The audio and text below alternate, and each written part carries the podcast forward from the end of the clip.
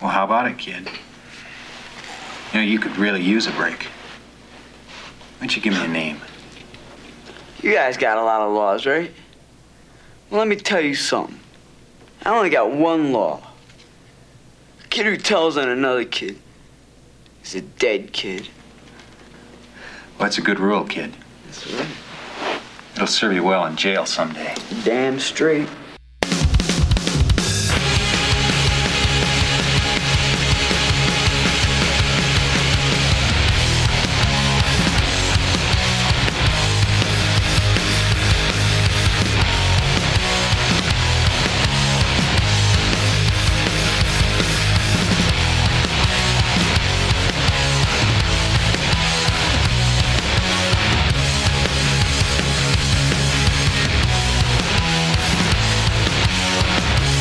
It's the Lifers Podcast with Scott Lucas, Gabe Rodriguez, and Ben Reiser.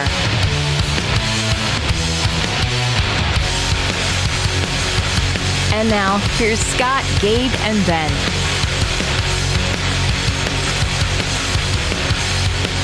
Oh yeah, that's probably a good idea. No, I guess the Zoom wouldn't. You want to start again? One, two, three, four. Want to start over? No, it's going so well. Gabe's doing his like what's which Beatles album is that? Is it Meet the Beatles? It's the Tanks Man. Oh, you're talking about. I thought you were talking about the countdown. One, two, three, four. One, two. You know. No, I'm talking about that you're like in this stark light that that's No, getting it's your like that. face and Rubber Soul. is it no it's not rubber Yes. soul. I mean yeah, rubber soul, but I think it's also It's Meet the Beatles, where it's just yeah, their meet faces. the Beatles. Thank you, meet the Beatles. Where what's her face did the that cover, right? Astrid? You're right. Linda? Linda. No, not Linda. Astrid. Right. Pete Best's girl was that Pete Best's girlfriend? Yeah, I think so. Yeah. I wish I'd cut that Pete Best comment out of last week's show. That's a good name. You know what? I thought about cutting it out. I was hoping you would cut it, But, and then I forgot um, to do it myself. I thought about cutting it out. but then I realized that it was actually a good shorthand way to um, explain who Matt was to people I who didn't know who he was. Um, And, you know, we got into it later. So, it, it, I, you know, I, it's not a big deal.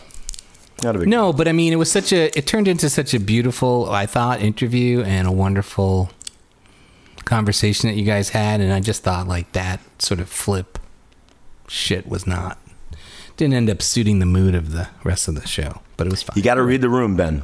You got to read the room before you. I don't mind being. things. Listen, I know you try to protect me, but I don't mind being the heel if that's what if somebody needs to be the heel. You can't be the heel. I got to be the heel. Everyone has a role to play. No, no, no, no. It, it it gets to you when people think you're the heel. So I don't want. I don't. I don't want you to. Who me? Yeah, you're like. I don't give two fucks. Oh, okay, good. All right. So, uh, how is everybody? Uh, I've got COVID. Alright, you look. Yeah, I'll, can I uh, just tell the listeners? You guys, uh, you look great for having COVID. Oh, I feel great for having COVID. That's what's so. That's what's so fucking annoying about the whole thing is that I, I that just leaving these shows on the table, leaving these sold out shows on the table for this, for me feeling pretty goddamn good. Um, Have you Is retested? really Have you gotten another test? I've done two, and they both came up um, positive. So uh, I think I'm going to take another, like I don't know, maybe tomorrow. Um, within like within a few days, it'll have been, you know, I'll have been to the point where I've quarantined enough. You know, so it, I don't know. I mean, why should I waste more money on another line? Oh, sure. another positive test. What uh, What prompted you guys to take your first test that you discovered you were both positive? that Ryan was starting to feel under the weather. So it was kind of like, because honestly, when when I talked to you guys, that's when Ryan was starting to feel under the weather, and he had gone out to eat with Radkey. And after I got done talking to you guys last week, uh, he texted me. He's like, "Man, I think I have the symptoms. I think we should take a test tomorrow." I'm like, "All right, okay, all right, let's do this." You know, because I mean, I had one day where I was really sick, and I thought it was food poisoning, and I vomited all over the place, and I was like, "Oh, I feel a lot better this must be food poisoning. This must be the the shrimp I ate earlier. Was that before or after we podcasted? That was before. Oh, okay. So, um, and then we didn't give it another thought. And the next day I was fine, you know? Um, I wasn't 100%. Um, and I think when you listen to last week's episode, I do sound pretty fucked up. Well, and I I say that right off the bat. I'm like, man, it sounds like you've been leaving it all on stage because you sound Right. really hoarse. And and that's something that happens every Yeah. tour. So Yeah. it- that's one of the things. It's it's it's hard to figure out. Like, you know, am, am is my voice just fucked up because I'm screaming every night? Uh, am I hungover? You know, there's all these things that you know. You, you look at these uh, symptoms. I was like, no, that's just being on tour. You know, am I tired? Yeah, I'm tired, but I'm on tour. You know, I've been on tour for two months. So, so then when I started to get to Ryan, he goes, I think I feel something. I was like, all right, we gotta, we gotta figure this out. And I've taken so many tests in the last year and a half, and they've all come up negative. That when I finally got a positive test, I was like, whoa, I don't know what to do here. And you know, and, and Ryan was really freaked out, and so we were just like, let's call Eddie, and then cancel all those shows, you know. And then we we made the the long drive back home. Uh, it was a bummer, you know. I mean, like I said, I, I feel fine, but I'm just bummed out because the shows were going so well, and we were finally hit our stride, and then, you know, I don't know where exactly it happened, where we got it, how we got it. Everybody was doing what they were asked to. We did what I thought. I thought we did everything right. Um, and we did. We did do everything right. There's just, you know, nothing you can do about it. It's nobody's fault. You know, it's not like there's a state that I want to blame or anything like that, or there's people that I want to blame because every, everybody did everything we asked. You know, just can't do anything about it. Moving on, you know? And Ryan's feeling okay now. Yeah, Ryan's good. Like uh, there was a couple of days on that drive where he was feeling it, but I was further along than he was. So if there was ever a time when he couldn't drive, I would drive. You know, I I did some of the driving, so it, it was fine. And by the time we got home, we were both whatever, you know. So that's the story. It's real, kids. It's out there. I guess I guess the the moral is you, you could have got it earlier, you could have got it later, but uh, you get to go back and play some shows at the end of the tour, at least, right? Uh, yeah, we get to uh, start the tour back up in Atlanta at the Shaky Knees Festival, which will be perfect because that's outside. It's a festival show. Um, but uh, we're giving ourselves more than enough time. You know, from what I hear, it's ten days from your first symptoms, and and you know, I mean, it's more than enough time. It'll be well over two weeks. So I feel pretty good about it. Um, like I said, I'm really bummed about missing those shows. I talked to the Radkey guys, and uh, maybe we can, you know, reschedule them sometime next year, some, maybe in the spring or something. I don't know. Um, and maybe we can just sort of make a more expanded, concentrated Midwest run where we can add things like Detroit and Minneapolis to the slate, and uh, maybe Madison, and you know, we'll do it right and really concentrate on the Midwest. But the shows that we had were, I was really looking forward to them. It was, a big bummer.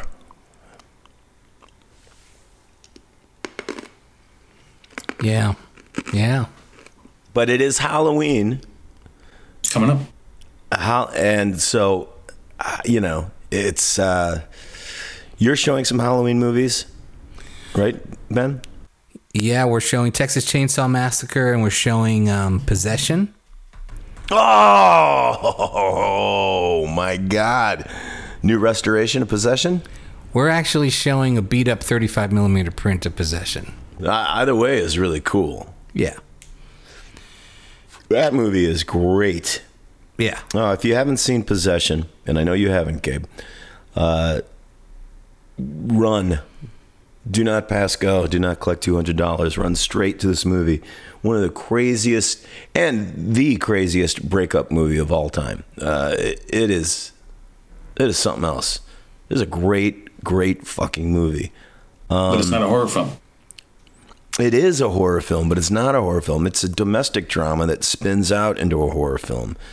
Um, and is there an, there's a new restoration? I know that it's playing at the Metrograph in New York. Yeah. Um, I'm hoping to check that out when we we swing through there. But is it available anywhere for people to rent? Do you know? I don't think so. Not yet. All right. Well, well, if you li- live in the Madison area, area, you should go check out a beat up 35 millimeter print of it. I would. Cinema.wisc.edu. You can check out our whole calendar. Well, tonight they're showing over at the the drive-in that the Music Box sets up. They're showing um, 1978's the 1978 version of Invasion of the Body Snatchers, and and uh, Karen and I recorded a little intro for it that they're going to play tonight. So we're debating on whether or not we should drive over there. Um, Is Karen is Karen sporting your face? Did you do? Oh, I fucked up. Oh, that would have been the best idea ever. Oh, Ben, why did why didn't I tell you about this beforehand? Would you have been able to do that? yeah. You could have done that? Yeah. Oh, It would have looked like shit, but it would have been something. that would have been hilarious. Yeah. Remy's upset go. to hear that. Hey, what? You want to come in? Okay, I don't want to talk to you. I'm gonna. The haunting of Reiser House. It sounds like a baby. Fucker. It is. It's a baby dog. He's a baby, all right. He's a ten-year-old baby. Um. So uh, okay, so that's cool. That's great. And if, and if people want to hear Scott's full, uh, full, fully unload on the '78 version of Invasion of the Body right. Snatchers, there is a podcast called "70 Movies We Saw in the '70s," and That was our an second episode. episode. Was it our li- second episode? Second episode. I listened to it yesterday to to sort of, or the day before, one of the days uh, we were driving back, and I was listening to it, figure out what I could say for this intro, and uh, whew, it was painful. Was it? painful. Uh, oh yeah, pretty too painful. Pretty painful. Uh, just you know, because um, I wasn't quite the seasoned broadcaster that I am now. Uh, you know that everyone has come to know and love. You know, like smooth, like honey, Yeah, right, Gabe? just like honey. let's uh, let's call D from Radkey and see how he's feeling. See if he's okay. Uh, he says he is. Let's give him a call. See what's up. Um, he doesn't know I'm calling, by the way, so he might not even pick up.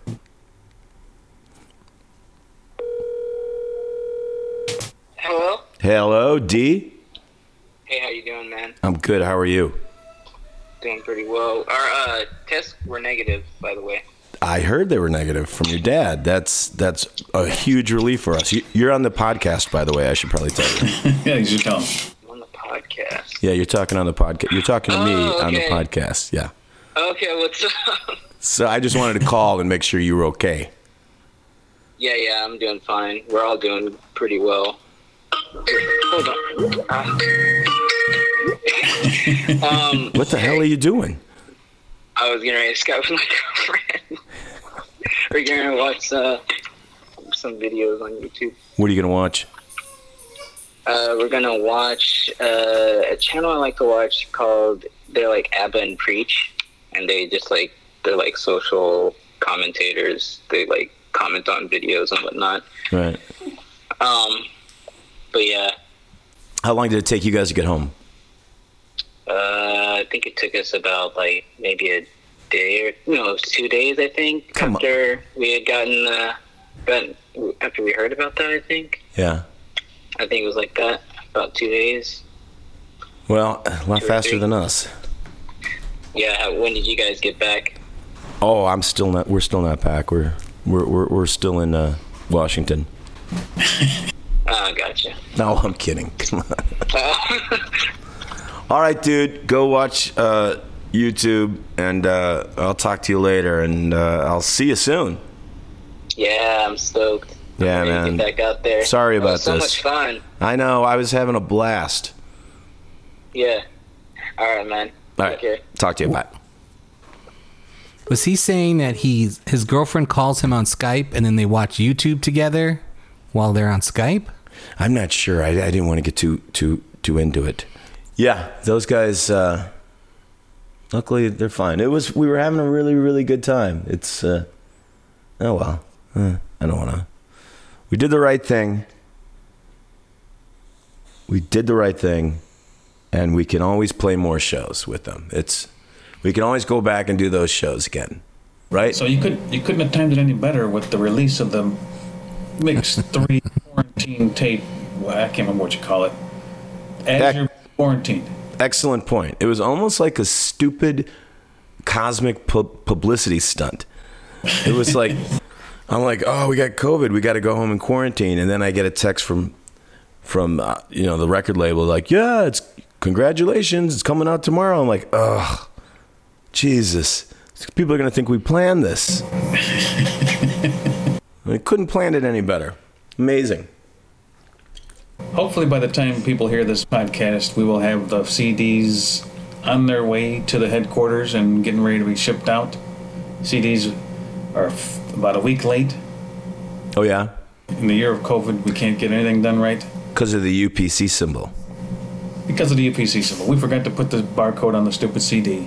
If it's in the stores, you need the barcode. So our distributor said, yes, please put a barcode on there. We forgot it. We What the- go proof it? You know, dumb stuff. And at this point, the C does not stand for COVID. It stands for code. But we'll get them out. does it stand for code? The C on the barcode? Uh, on UPC. Come on, printer know. guys. I don't know what the UPC stands for. United Post- Parcel code. No, no, no. Parcel. I don't think it's parcel, but the other stuff might be right. United uh, Price I code. think it's United. price codes? UPC. I don't know. UPC code. So, Gabe, how long is that? Oh, air it's the conditioner gonna go universal. Yeah, that's gonna kill me, Gabe. I'm already half dead from this air conditioning. Universal product code is what it stands for. Ah, What, what were you asking, Scott? I said, how long is the? Oh, okay. No, no, no. I'm, I'm turning my mute on when I'm not talking so people don't hear the stupid air conditioner. I was gonna ask how long that air conditioning is gonna go for. It's killing it. You're killing the vibe. I'll fix it. Wait, is it a is it an actual unit in a window or is it a central air conditioning? I hope it's, It's a unit. window it's unit. a unit in a window. Yeah. Yeah. Yeah. Or it's one of those little units by the, you know, bu- under the window in the Right. hotel. He's in a hotel. I mean, listen, you don't want to have to put on your parka again anyway, right? I mean, this is the first week that you, in a while, that you've been able to wear indoor clothing during the podcast. Uh, it's off, but it's not. Good. A, it's it's not a language podcast without some technical difficulties in some way. well, I mean, you know, uh, it could be. No, It's something that we could strive for. It's a feature, not a bug. All right. Hey, everybody. It's Brian Blockinger. and Brian is sideways. You've The whole world little is sideways now. Yeah. And Brian's always been a little sideways, haven't you? I have. Now, uh, I'm trying to figure out how would we introduce you to people, Brian? Like, I mean, you've always been kind of a tastemaker figure here in Chicago.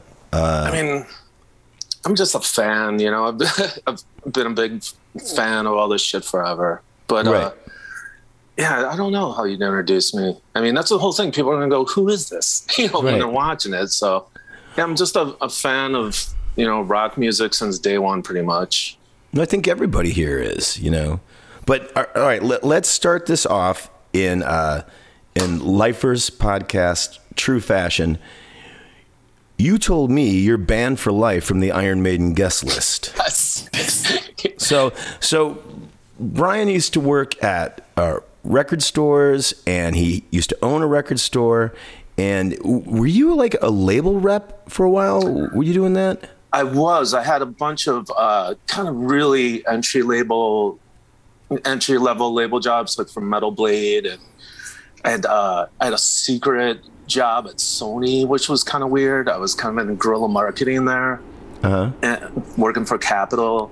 So And you know weren't supposed to be when you were at Sony. You weren't supposed to be getting paid because you were hanging up stuff that was against the law? Is that what was going no, on? No, I was getting paid, but nobody at Sony in Chicago was allowed to know about it. And I was why? doing, I was doing kind of like undesirable things, like sometimes illegal things, and um, it, was, it was a really actually cool idea.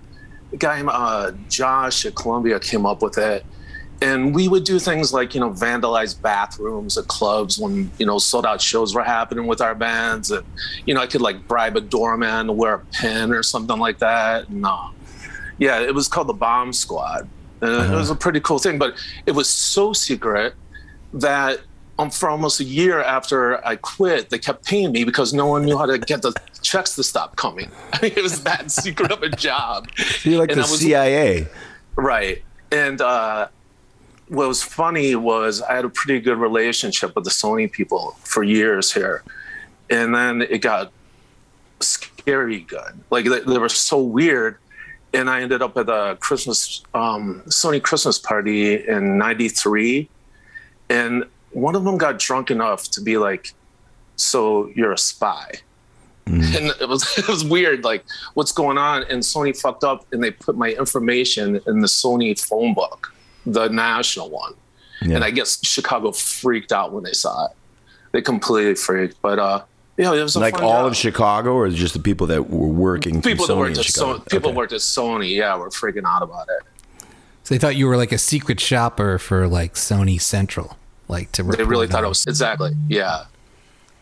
But uh so i did that and then i went and i had a legitimate label job well distribution job working for bmg in the early 90s and that was a fucking nightmare. It was Why? terrible.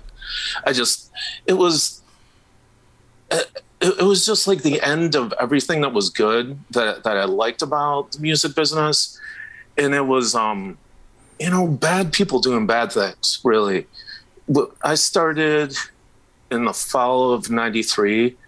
The day I started, I knew that Rose Records and Flipside were going to close. Mm-hmm. And Flipside and Rose Records didn't know that. And like the people that I was working for were pretty much putting them out of business. It was really a terrible thing. And it, it was, it was, it was just after like Garth Brooks and that achy breaky heart shit where people saw how easy it was to make money selling music at Walmart Yeah. and they were going through the same kind of business model doing it at Best Buy and Circuit City, which was destroying independence. And there was that whole movement against UCDs and home recording, and everything that was happening there too. And some of the uh, chains, the good chains at the time, started selling used. It was kind of payback for them. They were pulling their advertising funds and support and all sorts of really nasty things. It was it was a bad time for music, really bad. Yeah. Yeah, and um, after that, I opened up my own store in Lisle called Wild Cherry Records, and Right. that was great. I love that.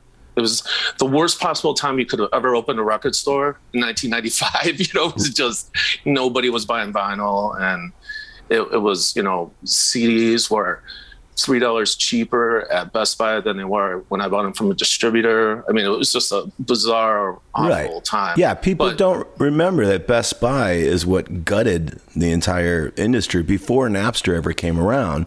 Oh, Best yeah. Buy had already fucking destroyed it. Absolutely. Yeah.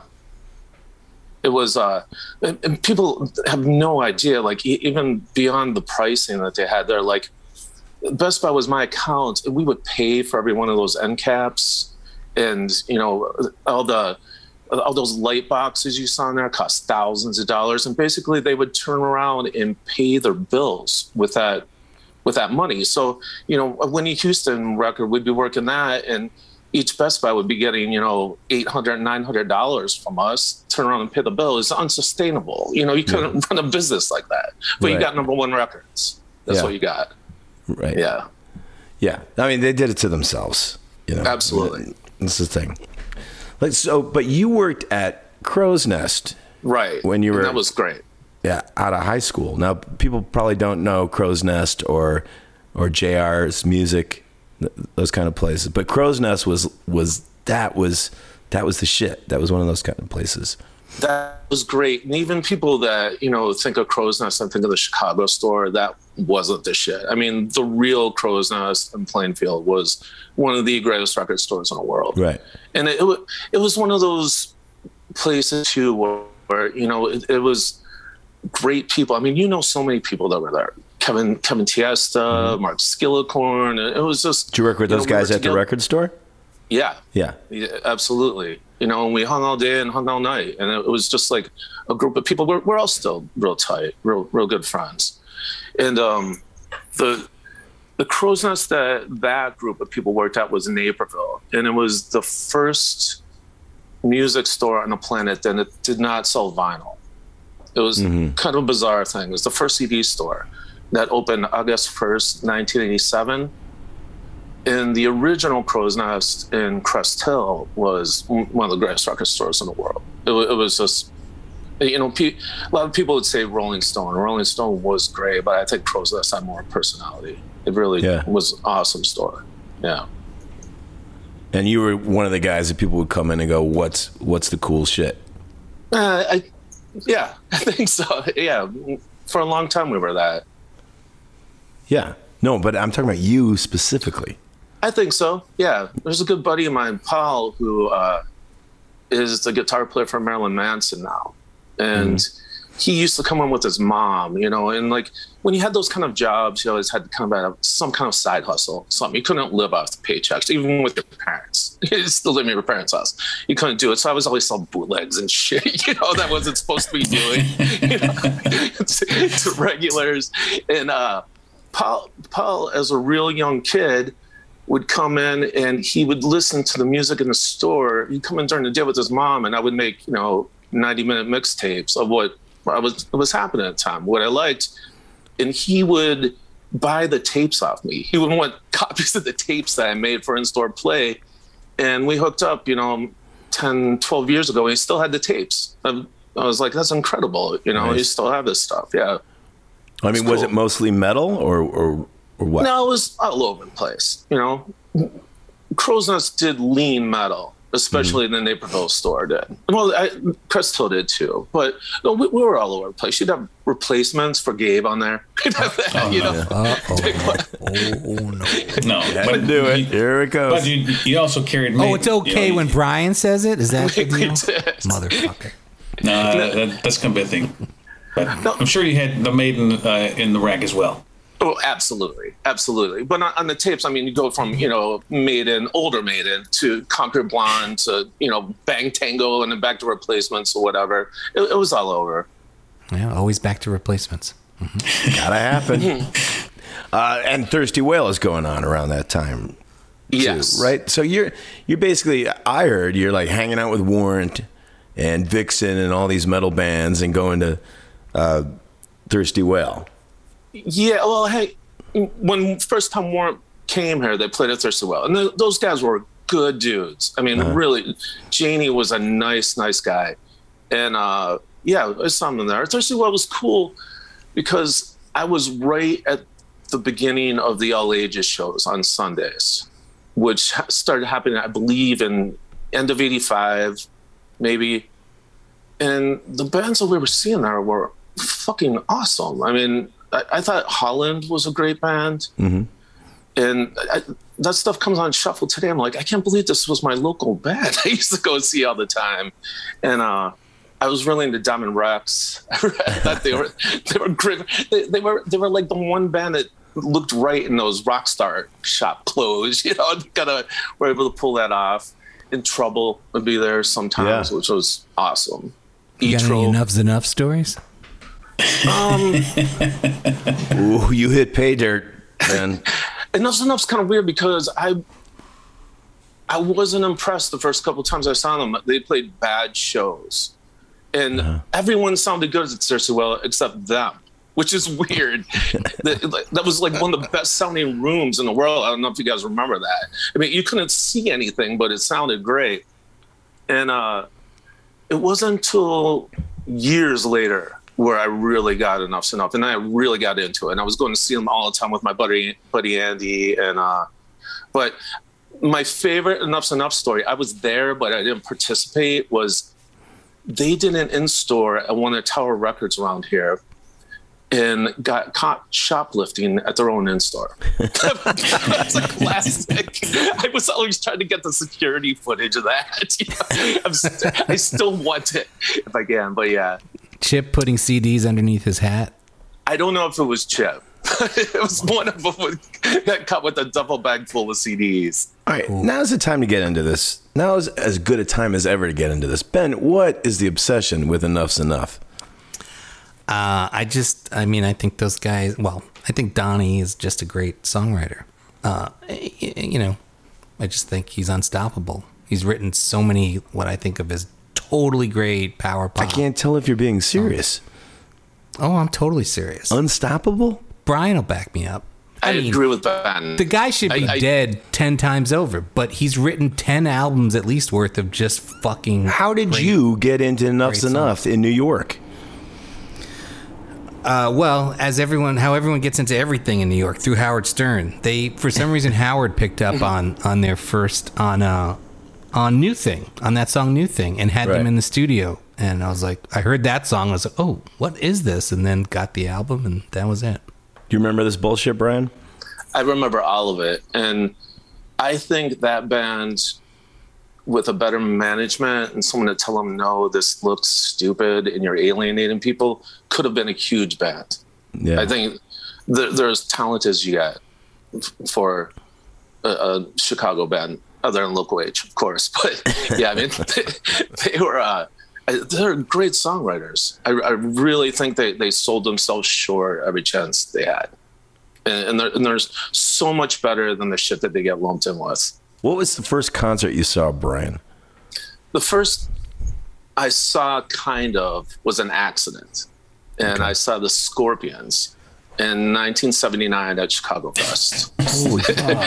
yeah, that was complete accident. I was uh, new to the area, and my parents had guests. My aunt was in with the kind of her stepsons, which were my cousins, kind of, and we went to Navy Pier, and all the old people went to see Kingston Trio. And I started noticing UFO shirts all over the place, and I knew the UFO songs from the radio. It was UFO and those loop shirts were all over and we went to the Rock Dog, and I don't know if it was before or after Comiskey Park, but there was disco records flying all over the place. I'm like, what the fuck is this? You know, I was, Yeah. I was ten years old, and uh, yeah, that was.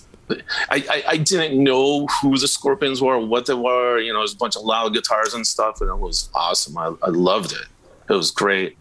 The the first, like, really going to a concert for me it was um, July 5th, 1981. I saw Rush at Alpine Valley. And that was incredible. Uh, But did the light the light went off at that Scorpion show though, right? the light was off before that even happened. Like I wanted, you know, I always knew I wanted to be there, but just being there and the smell and like the pot everywhere, you know, like I smelled pot where you, the babysitter's boyfriend would come in with a funny smell, but it was never like in a cloud of it before, and it that was uh, that that was huge, yeah. But but the Rush one was just you know wow that was awesome. Joe Perry project opened. That was Oh cool. right. I heard those stories about uh, Joe Perry opening up for Rush, and like Geddy Lee would walk in, and he and he goes to Joe Perry. He's like, "Is everything good? You know, everyone's treating you well?" And he's like, "Yeah, man." And you know, it's like our crew is, you know, got everything for you that you need. He's like, "Yeah." He's like, "Good." Because when we opened up for Aerosmith, he treated us like shit. And I would never want anybody to be treated like that. That's.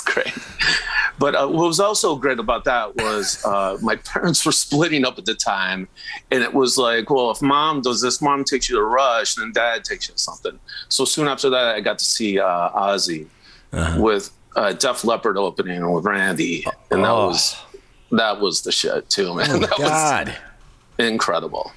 Yeah. I think you're the I think you're the first person I know in person that has seen Randy Rhoads play live that I know. Oh, Crazy. it was it was a very special thing. Yeah, at Poplar Creek. That And, was and, and was Def Leppard on High and Dry tour? Yes. Oh, Jesus. oh And my all- God. Wow. All I knew was let it go when I went in there, and uh, they just fucking killed, man. Oh, it's so good.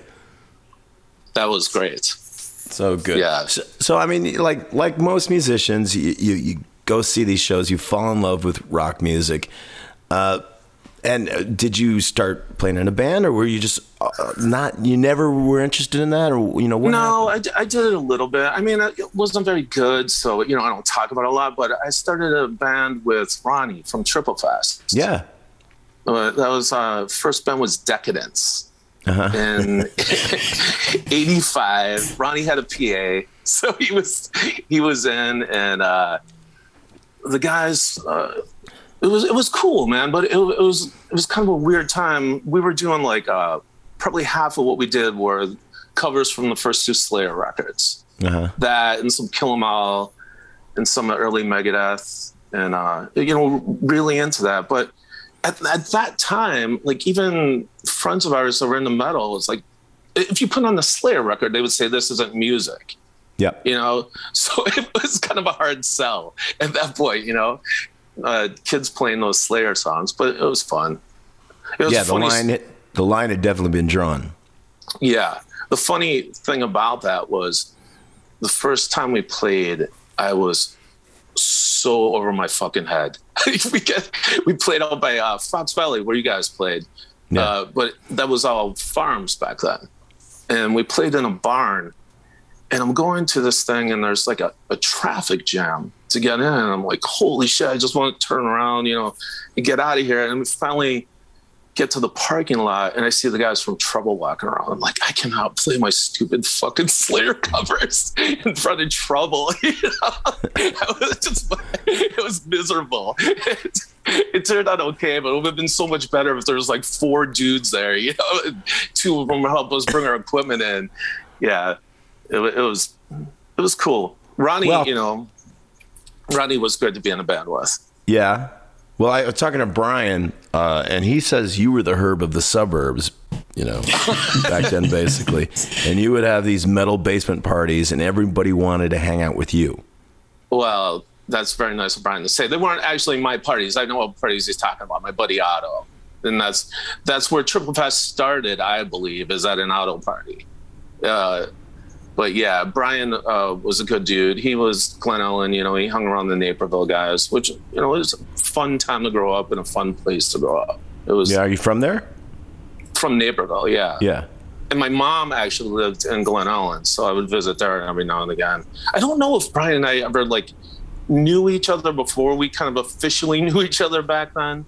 There, there could there could have been a time where maybe one of his brothers or something, but yeah, Brian was cool dude, good guys.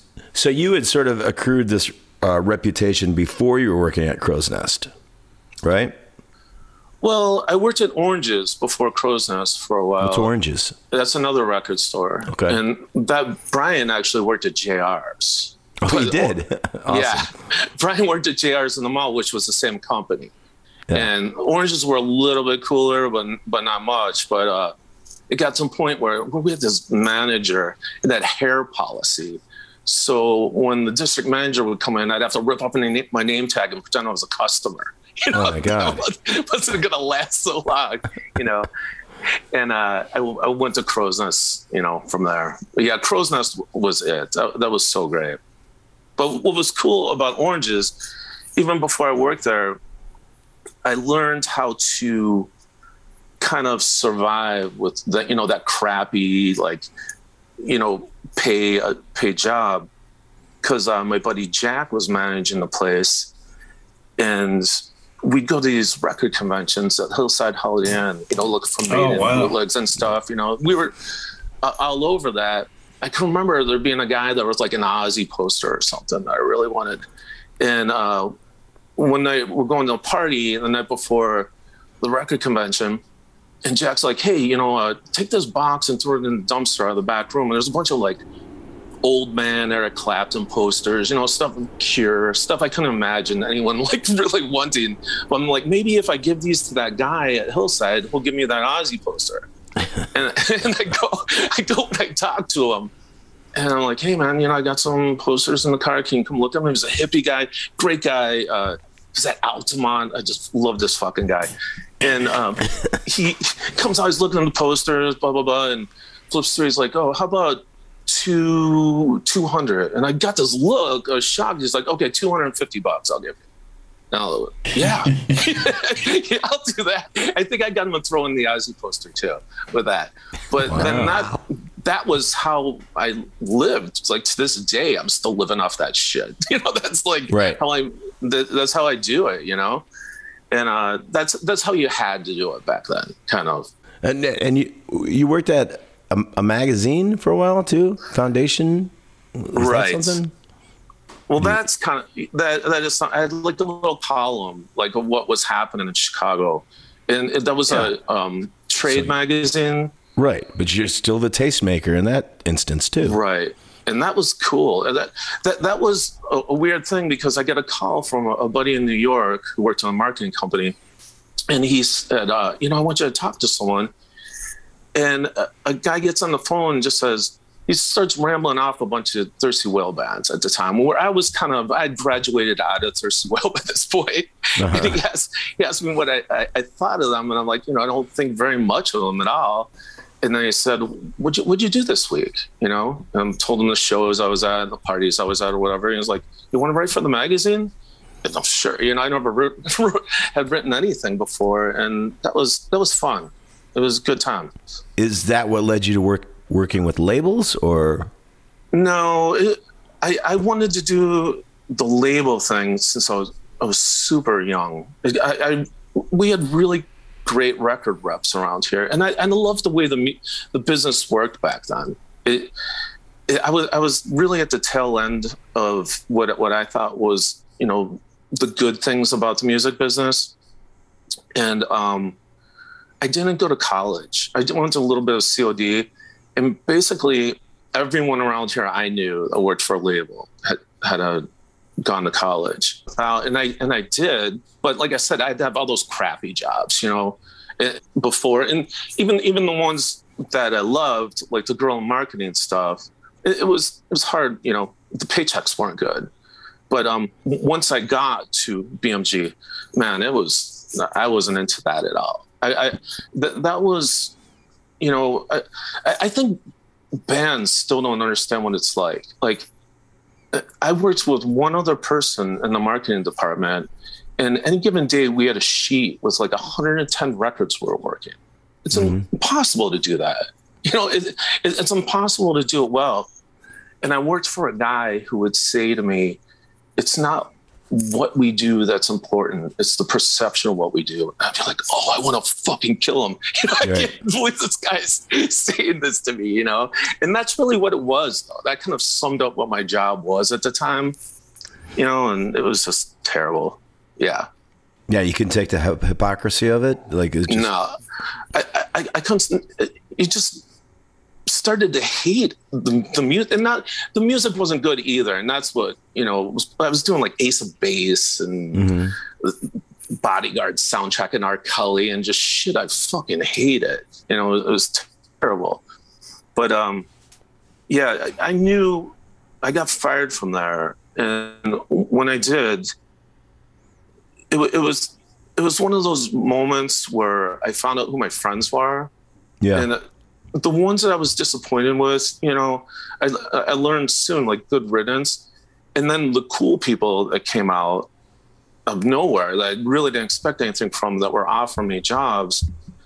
I had to think about, do I really want to move to New York? No, I don't. And everything that I wanted to do led to New York, and I didn't want to go to New York, and that's that's when I decided to open up my own store yeah. At, at that point. Yeah, So I mean, that must have been a relief at, at, at that point. Like seeing it did all turn out to be a relief. Yeah. yeah. And how long was that store open for? Um, opened in December of '94 and closed, I think, in 2000. Oh, And yeah, it, it was a good run, and it was just to the point where even as bad as everything was with, you know, used records and vinyl and all that at that point, I, I just had to come to realization that I was paying the bills with the eBay money. and closing the store. I gave myself a big raise, you know, the tag Yeah. close. So it, you know, and I would love to do it again someday. That's that's another reason why I'm on, you know, I'm a ghoul about solid records, you know, because I, I would love to open up a store again someday, just when it makes sense. Right. It doesn't make. I, I don't know how people are doing it now. I don't. I don't know how people are paying, you know, nineteen dollars for vinyl and selling it for twenty three dollars and having five hundred records in your store. Where do you Yeah. get to zero with that? Where do you get even with that? It's almost impossible. Yeah. I don't. I don't know how that works. Well, I mean, you were open during that whole Chicago boom, the alternative Chicago boom. So that must have I been was. interesting. It was. Yeah. It, it was kind of weird. I mean, I had a kind of bad attitude. it, was I'll kind of- bet. Uh-huh. it was a low point because I was 25 years old and I was a dinosaur, you know. And that was another thing about like where where the industry was, where it, of the people who I really respected were that had really good jobs were losing them, and all the Soundgarden and Nirvana and Pearl Jam, especially Pearl Jam. So they were all broke by the metal departments at their labels Right. and you you could have easily changed the name of the metal department when that went out of fashion to not obliterating without obliterating it and getting rid of all the good people that knew what they were doing. I mean, Right. years before that, CMJ had a great idea where they stopped like categorizing the metal and punk stuff and whatever. They, they just called it loud rock. And I think it, everything would be better off if people would have followed that and stuck with it over the last years. You'd have a better music industry overall. Yeah. Especially when it came, came to rock music. Yeah. I mean, it made a better story though that you know Nirvana was destroying metal. You know. No. I mean, it made a better story for the for you know for Rolling Stone to talk about. Yeah. That's what I'm saying. Yeah. Yeah. Did I? I'm sorry. I had to leave for a second to let my dog out. Did I miss the Iron Maiden guest list story? No. Oh. You- you I'd love to hear Iron that. Maiden. And then have I missed how you guys first met each other? I'd like to hear those two things if I could. Thank you. Oh, well, the Iron Maiden, the one Scott's talking about was just the punchline's kind of gone. But uh, I was just working one day and I get a call from a marketing company asking if I wanted to go see Iron Maiden that night. Like, But you had "Sure." been on Iron Maiden's list before. right, right. I had. How long? How, how long had you been on Iron Maiden's list? What album would that? Have been? Oh, the first time Yeah. would have been probably Fear the Dark. So since And then the one after that, and the one after that. okay, so know. since Fear of the Dark, every time they come through, their people would call you and say, "Come on out, Brian." It wasn't so much their people; it was the the label people. Yeah. that that would do, that would do that. so I got a call from a marketing company. Do you want to see Maiden? And it was with that other singer. You know, I just oh. didn't. I didn't really don't want to see them like that. But Dio was opening, so I was like, sure, yeah, yeah, I'll go see Dio. You know, and I get to the Riv and go to get my tickets, and the envelope's really thick. And I'm like, wow, this is this can't just be stickers, you know and I, I open up the envelope and there's these detailed instructions about the time I was supposed to meet at the side of the stage to go on stage and sing that Heaven Can Wait song, which I despise. like, and I would have done it if it was a good song, but there was no way in hell I was doing that. So, uh, you know, I watched Dio and had a couple beers and talked to people, whatever. And thank God I didn't go to the after show. you know, I, I, didn't really stay for Maiden and left. And the next day, I get a call from the marketing company, or maybe it was Monday after or whatever. They're like, hey, how come you didn't go to the show? I'm like, I, I was there. And the dude's like, are you sure? They're, they're really mad. And I'm like, well, is this stuff to do with singing that song? He goes, I, I don't know, but they're, they're really mad. And then the guy kind of mumbles. He goes, I'm supposed to tell you you're banned for life from our guest list. and I'm like, what? And he goes, they're mad and you're not allowed on our Maiden guest list anymore. And just the thought of that Rod Smallwood guy, you know, every night goes, is that Blockinger guy coming? You know, like, it's hilarious. Yeah. That was at the Riv? That was at the Riv. Yeah. I got better on Maiden stories than that, though. Oh yeah, like what? Come on. I, well, is, is it gonna hog up all the time? Uh, you No. guys could cut this stuff out, right? This is all maiden all day, all night. so you want a, you want a good one or an ugly one? Ed, Good one. Let's hear a good one. Good one. The good uh, a good one is uh, 1990. I'm at Foundations Forum, and that's something I went to for years, and that was uh, that was always a blast. And when when you sign up for those music conference things, your the list of attendees get passed around, and for weeks before you get invitations to different parties and stuff. And they, you know, they're always label parties and free drinks and some food or whatever and uh, I get I get invited to this party that was just called the party to end all parties, and it started like 1 a.m. It, it was a weird thing to begin with, and it, it was like in a suite on the top of this hotel, and I go in there. I, I have no idea to this day like who paid for the drinks. I go in there and everyone in there is famous, but me and this and this guy that was Lita Ford's boyfriend that looked terrified that was in there like holding her hand and just shaking and then it, it was like and then this guy that was behind the bar in black pants and a white shirt you know you look around like pearl jam guys are suicidal tendencies uh pantera was like the shiny new thing even though they've been around forever and alice in chains and you know there's just a room full of those dudes and i go up to the bar and ask the guy in the black pants and the white shirt, you know, for a couple Budweisers. And that Phil guy, who was always kind of a dick, the Pantera guy, was like, "Do you know who the fuck that is?" You know, he's like right in my face and shit. And uh, like, no. And he goes, "That's Paul fucking Di'Anno, man." Like, who kno- who knows what Paul Di'Anno looks like in 1990? I mean, he looked like the bartender. You know, he was on the other side of the bar. I apologized for you know thing as a bartender, and me and Paul Di'Anno hung out all fucking night, and he was the coolest guy in the world. I mean, he was so fun and just really had a great time with him. But yeah. So what was, a- the ugly story? well, I have a couple ugly ones, but my favorite ugly one is that my first concert, my dad drove me to, but without any parental supervision, was Maiden at Chicago Fest for mm-hmm. Number of the Beast. And I gotta get this one right.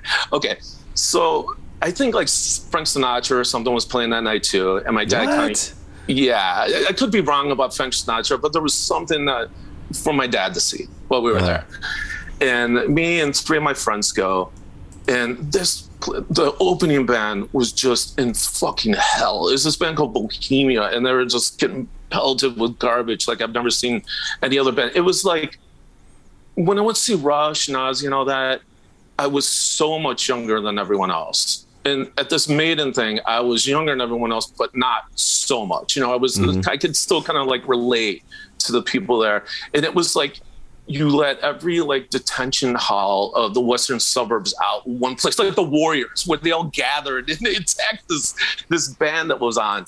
And uh while that's happening, the way that show was set up was they had uh bleacher type seats, but they weren't raised at all. You know, it'd be like one bench after another bench. And my dad leaves us alone, and me and my buddies go like behind the very last bench where you couldn't see the band because everyone's standing on those bleacher things, and we're, smoking hash. And you know, people are kind of like walking by or whatever, but there's two, you know, pretty girls in their 20s that are behind us and they see us you know smoking hash behind them and they're like oh they're so cute look at them whatever you know? And it, we end up smoking hash with these girls and you know like got our arm around each other. Me and my buddy dave the other the other two guys went back uh, uh, about 10 feet so they could kind of see the band.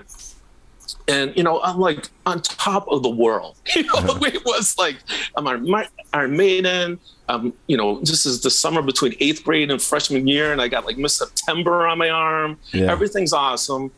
And of course, some dick has to ruin it. This guy, this like full adult, comes up and, you know, starts hassling my sweetie. she just tells him, you know, to fuck off right away. And he's obviously drunk. And he comes back again, isn't bothered again. And then the way it was set up, like her ass would have been like face level with this dude, you know, because he's walking on the ground and she's standing on this thing.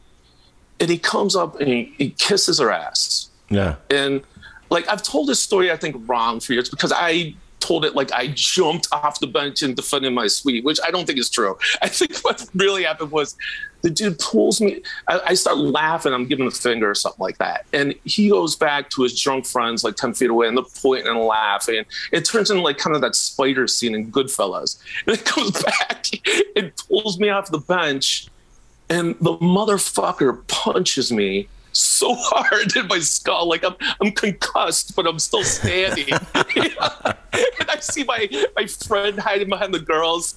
Then, you know, I think his friends were laughing. I was still standing. He comes and gives me another one. Just you know, I've never been hit like this ever before in my life.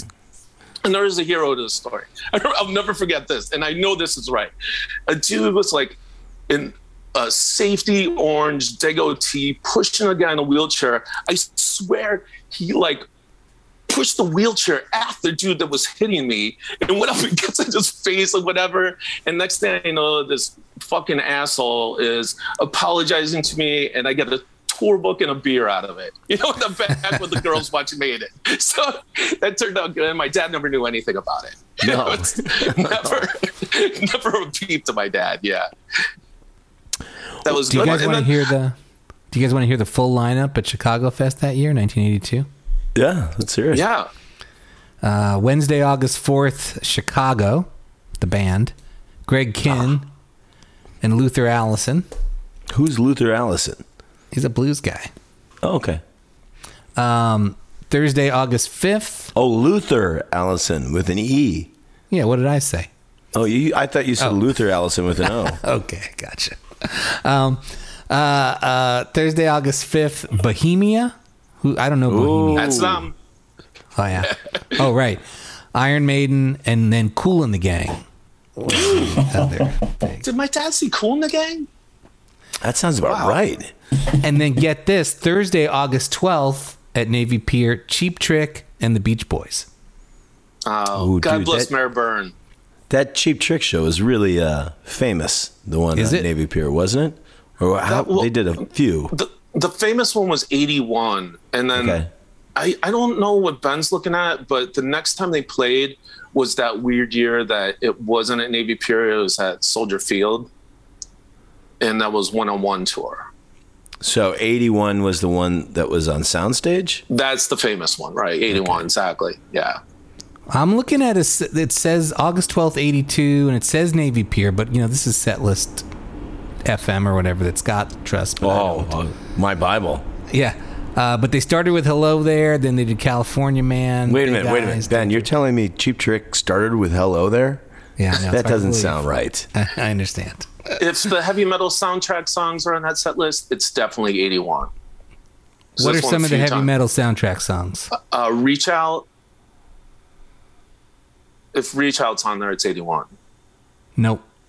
Oh, Now it could be wrong. You could be you could be right. It could maybe it wasn't at Navy Pier, but that's what setlist says. Well, you talked about this earlier, and this is something that Brian and I have a major disagreement on. Let's talk about the disco demolition. oh, right.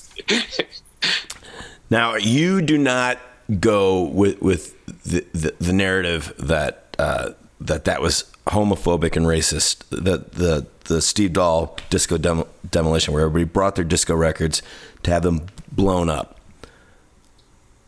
I and don't. we've talked about this, and and I I think it's a really ugly event, uh, and and I do think it's homophobic and racist, and you don't. Why? I don't, and I, I'll tell you, like, I think someone that didn't see it, and I, I mean, you're two years younger than me, right? You're 50 now. I'm 51. 51. Okay. So I, I mean, I was a little, little, little kid when I when I saw what I saw with that, and it it makes perfect sense that would be racist and homophobic the way it's told now.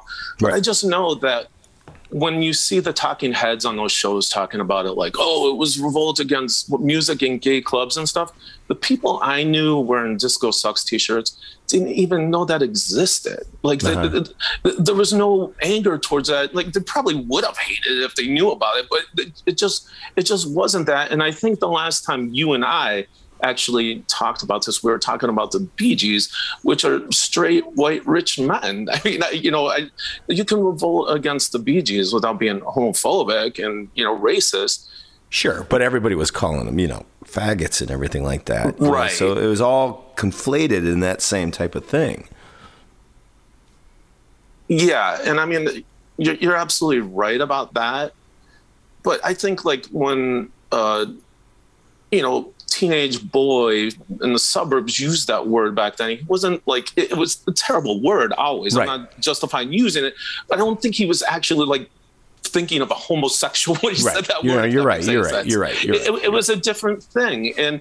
It, Telling the story now, yeah, it would it sound horrible, and it makes sense what you're saying, but I, I just don't believe it. I, I, I today, like this might even go against like my point here, but I see mm-hmm. people online and on places I hang out online that get all mad about Justin Bieber or whatever, the Kardashians, you know.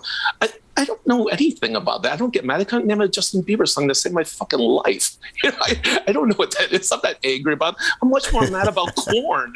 I sit Yeah. there, all those fucking Korn Bizkit bands I have to watch with a $13 beer in my hand, you know, time after time. That's what I get mad about. I'm not mad about, you know, Justin Bieber. And, you know, I, th- I think it, it's, it's the same when people talk about the, the racist, homophobic thing with at least the part of the anti disco thing I saw in 1979. Well, I mean, um, the, a good point that you made when we were talking about this was that like everyone had to show up with a record, so people were just buying whatever was the cheapest record. You know, Right. Was that you that was saying that?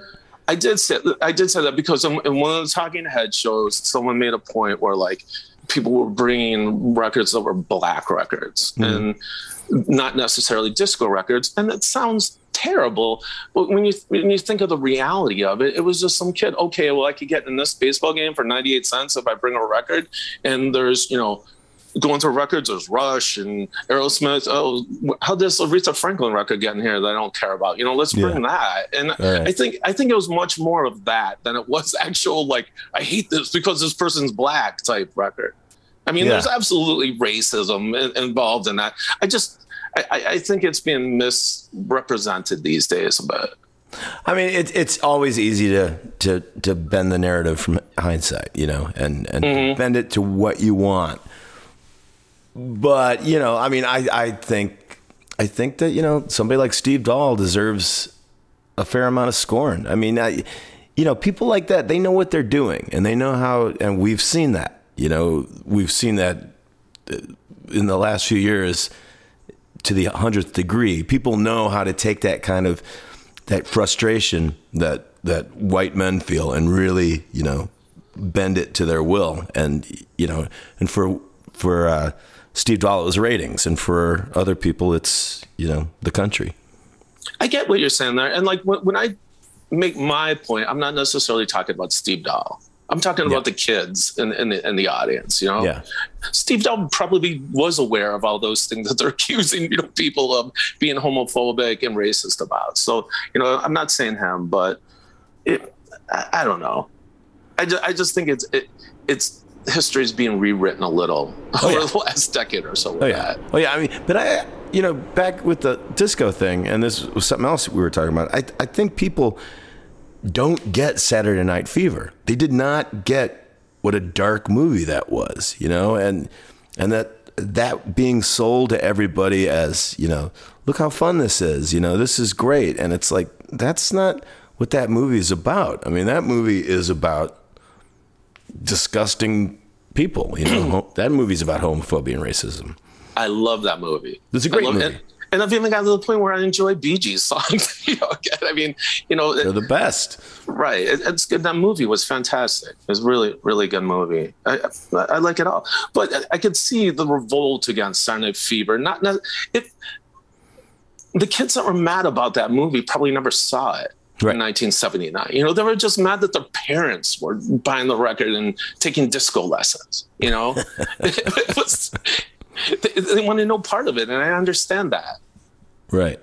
Well, and I think when you're a kid, you want to pick sides. So uh, I was a kid during that time, and it was always like rock and roll versus disco, and none of us really knew what the fuck we were talking about or what the difference really was. I mean, you know, it was it sort of came down to sort of like uh, most of it seemed to come down to like drumming for us. Like people would talk about like how disco beats were just this mechanical, you know, thing to make you dance, and that there was nothing inherently human about those disco drum sounds and patterns, whereas rock and roll, you know, I don't know, was more soulful in some weird way. But I mean, we were also fighting about like Even though that the Ants. disco take took more from soul than you know like right, metal right. bands. So we didn't know what the fuck we were talking about. And then it was like Adam and the Ants versus the Stray Cats. It was like stupid shit like that. You were always like trying to pit things against each other, and so we fell right into that. But yeah, I Adam and the Ants versus the Stray Cats. Yeah. I think they were on the same team then. Nope, not not at the time they weren't. Gotta tell you. And I was, I, I was, yeah, I know which camp I was in. But um, Well, we don't do that here. We do not pit bands against each other. We don't. Right. We don't do that. Do we, Gabe? No, but I, I, I think I want to ask Brian: Were you uh, an original mutant with Maiden, one of the Chicago mutants? I have the Chicago Mutants Rule shirt from the Pavilion 1983. That's as close to, as I get to being that. But I know the guys that were, con- I remember the guys that were considered the mutant guys. And no, I wasn't one of them. I was, but you- I was real young. But going back to your your like record collecting and, and record convention days, like a year or two ago, I found one of my maiden shirts from Chicago '88 on the Seventh Son tour, a Chicago Mutants uh, shirt. I sold it on eBay for a thousand dollars. Wow, good for you. I'm a little younger younger than you guys. I'm only 49. Oh, That's great. Oh, fuck you.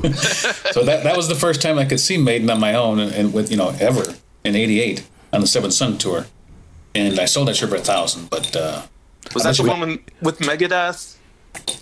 I'm pretty sure it was with Megadeth. But if, if you had some of your shirts from those times, I bet you can get a lot more than that for yours. Well, I still have that original Chicago Mutant r- rule shirt. I, I hate that it's sleeveless, though. It came like that. Oh, that was Like the the time. the sleeveless Muscle shirt. Yeah. Yeah, they were, it was a muscle shirt. Yeah, but it, that will hit eBay one of these days. Brian Brian's Facebook page is probably the best use of that evil platform that I know of. Every day, uh, Brian posts these old record reviews or film reviews or people's birthdays. Whose birthday is it today, Brian? You're stumping me. Um, jeez, I, I don't remember. But the weird thing about it is, like every time you post somebody's birthday, like eighty percent of the time, you've got a picture with that person. yeah, Like you were Sherry, have a picture. Yeah, it's crazy. Uh, that's, I'm very lucky that way. Yeah, I, I got to meet a lot of very cool people. Um, that was all you know, working at Crow's Nest stuff, and uh, that and people didn't have phones, you know, with cameras back then either. So it was the label people taking the pictures, or Sherry would have a camera, which Yeah. was pretty great. Yeah. I don't even know how I started doing that. it's just some weird thing. I think like it, there, there was some anniversary of some record and people responded to it. I'm like, oh, I'll do it again tomorrow, you know? And it just kind of went from there. But it's, it's fun. It's good. Yeah, yeah. I like the the movie reviews that you, you post. I like your movie reviews too. Oh well. All right. So, uh, Cheap Trick are they the best band ever? Yes. Yeah. Cheap Trick are the best band ever. When did you cut? When did you decide this? Oh God! Uh, as soon as I lost interest in what Kiss was doing in around 1981 or so, at that point, I realized that Cheap Trick was the fucking band, and uh, I love that band. There, I've probably seen Cheap Trick a hundred times, Right. which is it might it might have been more than that, and I love it every time. Still, I, I really love that band. I'll tell you a story about them when uh, we were kids.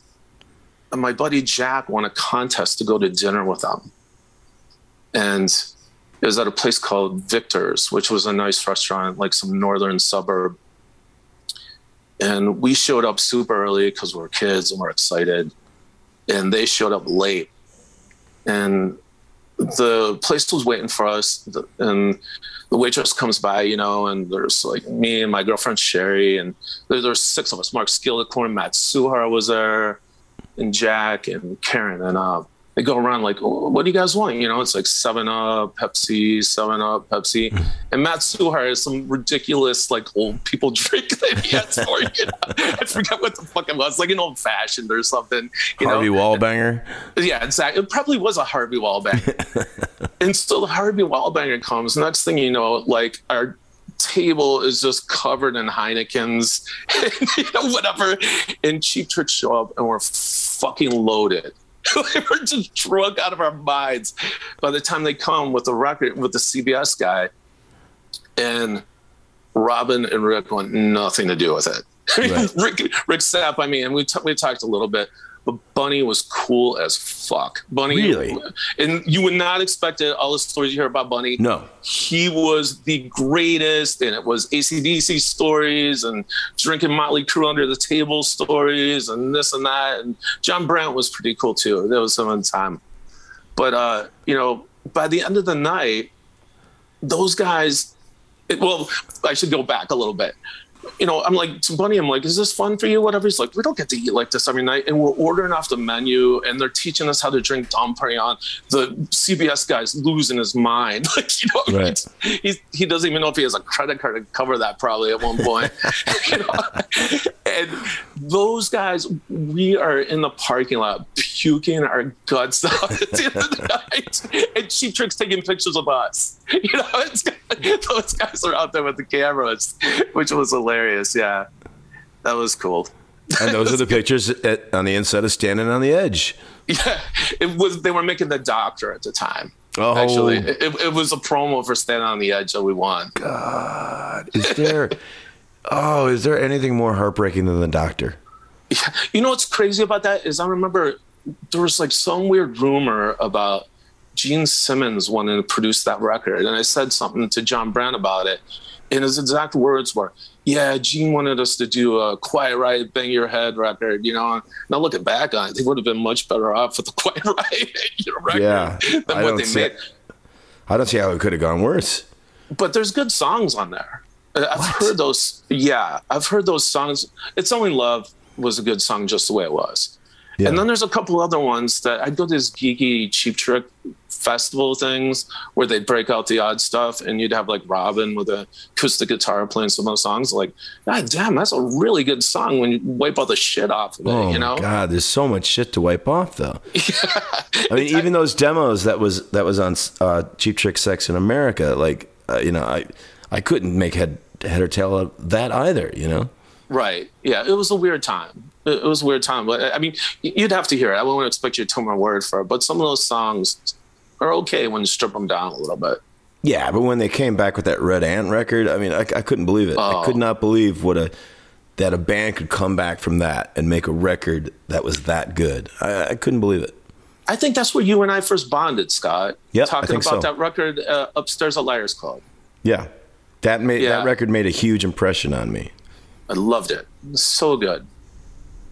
It was one of those things that it was just too good and it wasn't promoted right. A bunch of unfortunate things happened, but man, and they've had a lot of good records since then. I mean, Yeah. there's no other band of you know I buy the acdc records and they're good fun to listen to a couple times in the tour and everything but I, I don't there's no other band from that era that i dig into the records like i do cheap trick stuff Right, right. Yeah, they really clawed their way back, and it was it was really inspiring. yeah So wait, so you guys met? I I still don't know how you guys met. Was it at Liars Club? we have a lot of mutual friends Right. and I, i'll probably gonna remember this more than scott you know because i i knew who scott was when i met him ron schneider when i was in my fucking bad way about just hating everything with when he was touring with you guys is like, you gotta check out Local H. You're gonna love this. You're gonna love it. I'm like, eh.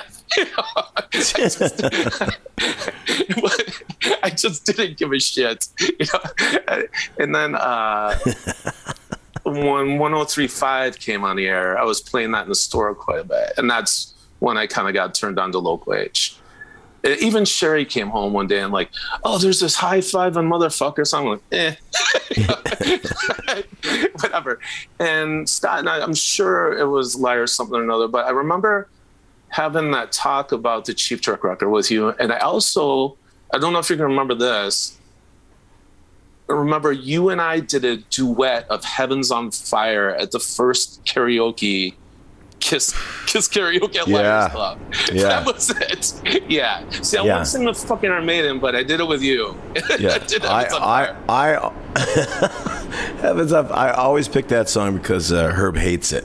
So I always do either "Lick It Up" or "Heaven's on Fire" or "Tears Are Falling." Anything to make him want to rip his head off.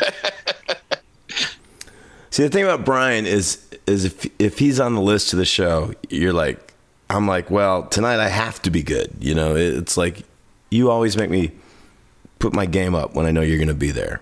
And Well, when you when. I don't know you're going to be there, I'm like, ah, fuck. Why didn't anybody tell me he was there? those uh those COVID shows you guys did was the best my best nights of COVID. Going to those drive-in shows was so cool. I mean, that was really a great thing. I Thank love you. those. You know I have COVID now, right? I do. and I hope I wish you well. I wish you both well. Oh, we're fine. We're fine. yeah. All right. Well, I think this went well. I know you were nervous about it, but I I think you were one of the best guests we've ever had. Stop it. Come on, Very man. smooth. No, he was very, what's the word I'm looking for? Uh, articulate and very informative and uh, had a lot of good stories to tell about his days in the Chicago uh, rock scene. And you know, this is the first time E-Trope made their way onto the show when they should have been on a long time ago, as far He as he said E-Trope. I don't even remember. Like I was Oh, so you're talking about caught up. I, I don't even remember E-Trope making it in, in there. God bless Barry Stern. What a great band. Yes, very. oh, I gotta say, if I said E-Trope, I gotta say Znowhite. I cannot leave this Oh. without saying Znowhite, or I will be in trouble. Another great one. yes. Well, we'll just cut this out anyway. So you're gonna Oh, be in trouble. Anyway. Please leave no White in there. Please. Okay. Is that with a Z? With a Z. That's right. Wow, all those Chicago bands with the Z's. Enough is enough. Znowhite, all sorts. See, the, the city bands had the Z's, and the suburban bands had the two X's. You get all the Trixie Dicks with the X's, you know, in the suburbs. Yeah, Does E does E Trope count with the silent Z though? they do. They do count. Yeah. They do count. Now, I mean, uh, all right, come on, let's let's talk about this. Why is it E-trope? And it's you know, and it's American zoetrope. It- it- something is fucked up here. I think somebody doesn't know how to pronounce their name. Wait, are you telling me that the film company is not pronounced E-Trope? No, it's Amer- it's pronounced American zoetrope. I never knew. Never- Right, back had me no up here, idea. Ben. well, yeah, I don't know this band you're talking about. How do they spell their name? Like It's zoetrope. Z Z O E T R O P E. Look him up. And you just say E-trope? You drop the Z and the O? Yeah, that, It's a Chicago thing. but people Maybe do it's a that. Chicago but thing. I don't understand how everyone like got the memo. You know, like someone's like, "This is E-trope." I'm like, "No, it's not." That, Yeah, it's like it's like it's, it's like Celtic Frost or, or Samhain. No, you don't, it's you don't say it. You say it how it sounds and how it looks sometimes, or, or you say it how you want. I don't Sam know. Hain looks how it's spelled. Like if you look up to And if you go up Celtic to- or Celtic Frost also you say it how it looks, but you some people don't know if it's a hard C or a soft C, and I guess that's either one completely different. Right. If you just This look is at something crazy. and you say, "Well, the Z doesn't even rate," I don't have time for this. By the way, I'm sense. totally against that Celtic Frost bullshit. You know, I- I Are you? It's Celtic? that 20 years into absolutely. yes. I'm not having that. I get pissed when people say it's almost like a guy introducing himself to me with a nickname. You know, Right. I, I have no tolerance for that shit. And the, the Celtic Frost either. Yeah. All right. Well, what about DL Hughley? He says his name is Deal Hughley. I'm like, are you sure? Because it's it's not Howard Hughes. It's so weird. Like the only other time I've ever heard that name was someone asking me the same question. like I don't know anything It about was me. person. We were talking about Cheap Trick, and I was like, now let me ask you a real question. Deal Hughley. Come on, don't right? know Deal Hughley. Z trope or Z trope. Sounds like Zoe trope. That's what it says. But But you, you know how everyone knew it? I know the answer to how everyone knew that is because before the internet and before even WVVX, to get concert information, a couple times a week you had to call 312 666 6667, which was the Jam hotline yeah. and the people at Jam knew the E Trope guys, and that's how everyone knows how to say E Trope because they opened for everybody. Right. So it'd be like Slayer and E Trope, or you know, yeah. we can ask Ken Black. Isn't Ken Black around? Is he still around? Man, I haven't Uh, seen Ken Black in a long time. Yeah, it's been years. He would I know. can't- He I- said E trope. No, he would say E-trope. He Well, has go. said E-trope. But I, I'm Yeah. saying he doesn't know how to pronounce his own No. band. You pronounce it your own way you want to. When you make your name for your kid, you can spell it the way you want and say it the way you want. You can't just. You know, that's not how the English language works. You can't do that. You can't say, "Hey, come on, Smeal." Wait, what? Smeal. you know, make your lips go up, the sides of your mouth go up. Smeal. S M I L E. You can't do that. That's not how it works. Oh, you No, mean they- smile, motherfucker? I can't find E-Trope on the internet at all. Like, there's no mention of this band. They've been scrubbed. band. Yeah. If if you if you typed in Z O E T R O P E and then the word street metal, you're gonna hit E Trope. A little bit of a tip for you. I got I got both their records on vinyl in my collection, so uh, maybe one day I'll sell them. We'll see. But no, don't sell those. Those are good. I don't. I know, but they still have their way in my collection somehow, and I don't. Good stuff. I saw them open for a lot of bands. Yeah, they open for everybody. They had that good spot. Try finding them on Spotify. We'll see if we can make the playlist. How you doing there, Ben? Well, I did find they do have a Wikipedia, but it doesn't talk about how to pronounce their name at all. Yeah, I think this is. This what is if one what of if the you put great it in one of those internet uh, pr- pronunciation like name things where the Yeah, speaker then it comes up. Then, but you only get Hey like the, Siri, the, the how do you dictionary pronounce definition. Z-trope? E-trope. I came up with a new one. Here's what I think happened: is that I found this on the web for how do you pronounce it code. Check it out. Not zip code. Fuck you. Siri. no, no, no. I've got plenty of, of, of audio pronunciations of zoetrope, which is like zoetrope or zoetrope. Those are the two ways you can say it. Here's my guess: the band named itself Zoetrope, and none of their fans knew how to say it, and they said, "Why don't we just shorten it to Etrope? Because we kind of know how to say that part of the name. We don't know how to handle the Z and the O." so no, here's my it." guess. They named themselves after zoetrope, and they didn't know how to pronounce it. They did the band itself. Obviously. Imagine being in a band and you don't know how to pronounce the, your own band. We'll, we'll this mystery. We'll solve this mystery. What's the name of your band? The Rolling Stones. Wait, what? They did kind of sound like that in the early days. Lead Zeppelin. That's that's what it would be like if they called Well, themselves actually, Lead Zeppelin. you told this story about how your name, the name of your band, is pronounced in Australia. local H. But that's different. That's the way they pronounce H, like a bunch of uh, murderers. I give up. you didn't seem like you were getting much on there. Uh, well, But yeah, okay, I'll, here I'll play you somebody pronouncing zoetrope. It is a mystery. Zoetrope. Oh, all right. All you got to do is listen to the, the uh, any trailer for a for a Francis Ford Coppola movie since since Why? Because you think they say the name the conversation? Of the, you think they say the name of the production company in the trailer? they do. American Zoetrope presents All right. Apocalypse Now. I wish we talked more about movies. Let's talk about That's what. I say every every week. I wish we talked more about the replacements and or movies. What's your favorite movie, Brian? Oh boy, I have a lot, but like when it comes down to it, fuck. You did want to talk about movies, right?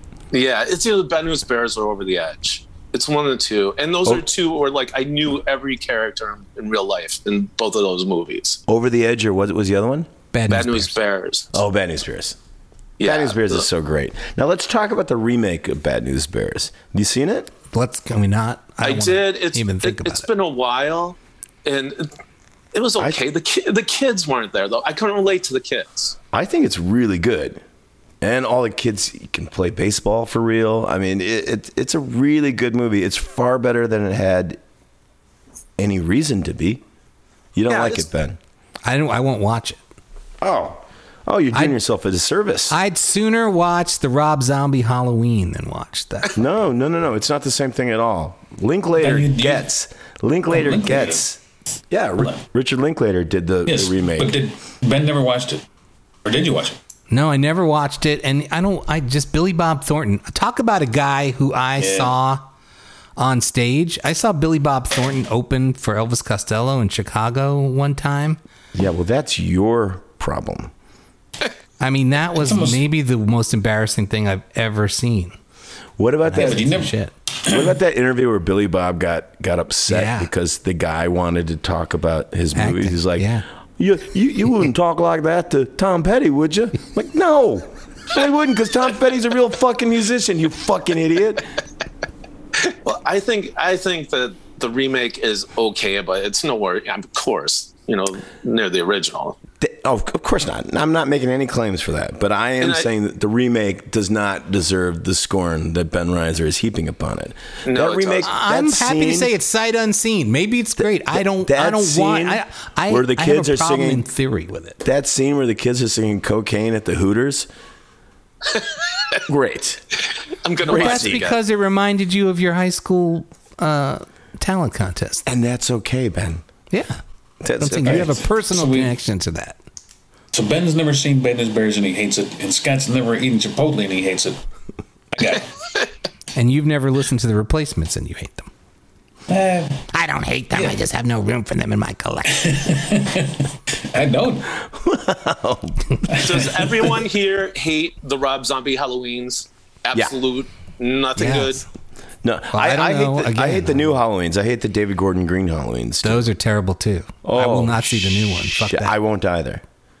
Hmm. And I I'm- went to I'm- see that first David Gordon Green one, and I was like, God, did I get suckered? Oh, I knew we were in trouble from the very beginning. When Yeah. he's like holding up the mask, Michael, I was like, oh, we should go. We should. I wish I had like two nights ago. Get- Was it get terrible? ready for the new one. It's it's not great, but I can watch bad Halloween movies and enjoy them. See, I, I can watch Halloween 4 and enjoy it. I mean, I, I like Halloween 4, The Return of Michael Myers. But there's Oh, I like that one. Is that the, wait? Is that the one Paul Rudd? Uh, that might be 5. Oh, okay. I think that is five. Yeah. I believe But, that uh, five. Like, I was like, when those movies came out, I was like, you know what? As long as Michael Myers is in it, I'm going to like it. And it doesn't even have to be good. I'm still going to get a little scared. And then Rob Zombie shows up, and I'm like, well, well, I guess, I guess I don't have to live with that anymore. Are you saying you don't like Halloween Three: Season of the Witch? I, I, I always keep it on when it comes on. I've got no problem with it. But, uh, but you know, Because you said as long as Michael Myers is in it, so I thought maybe you were giving a, a swipe at that one. I might have said that. Like- And you guys, so I, I haven't heard your podcast about the '70s movies yet, but because I, just been digging into this thing for the last couple of weeks, but I'm excited to listen. Well, we're about to do one about Texas Chainsaw Massacre. Oh, that'll be good.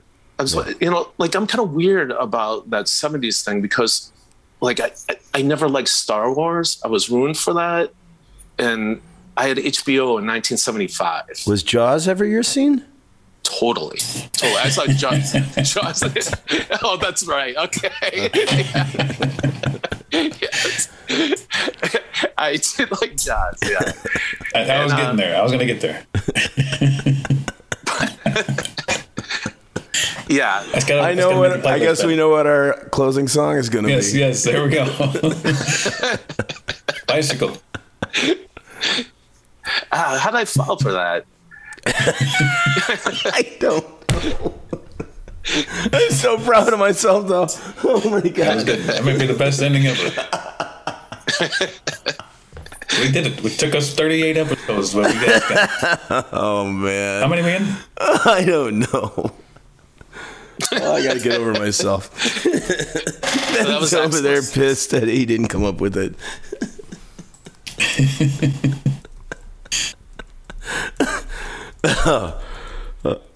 okay. Bicycle, bicycle, bicycle. I want to ride my bicycle, bicycle, bicycle. I want to ride my bicycle. I want to ride my bike. I want to ride my bicycle. I want to ride it where I like. You say black, I say white. You say bar, I say bite. You say shark, I say him. And Jaws was never my scene, and I don't like Star Wars. Say Rose, I say Royce. You say God, give me a choice. I Say Lord, I say Christ. I don't believe in Peter Pan, Frankenstein, or Superman. All I wanna do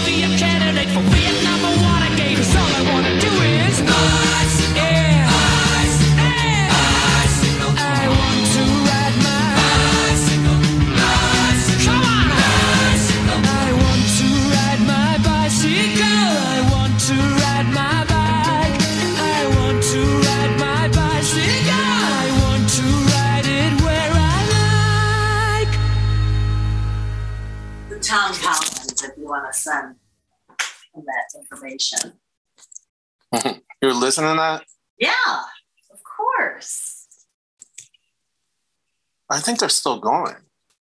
Fuck.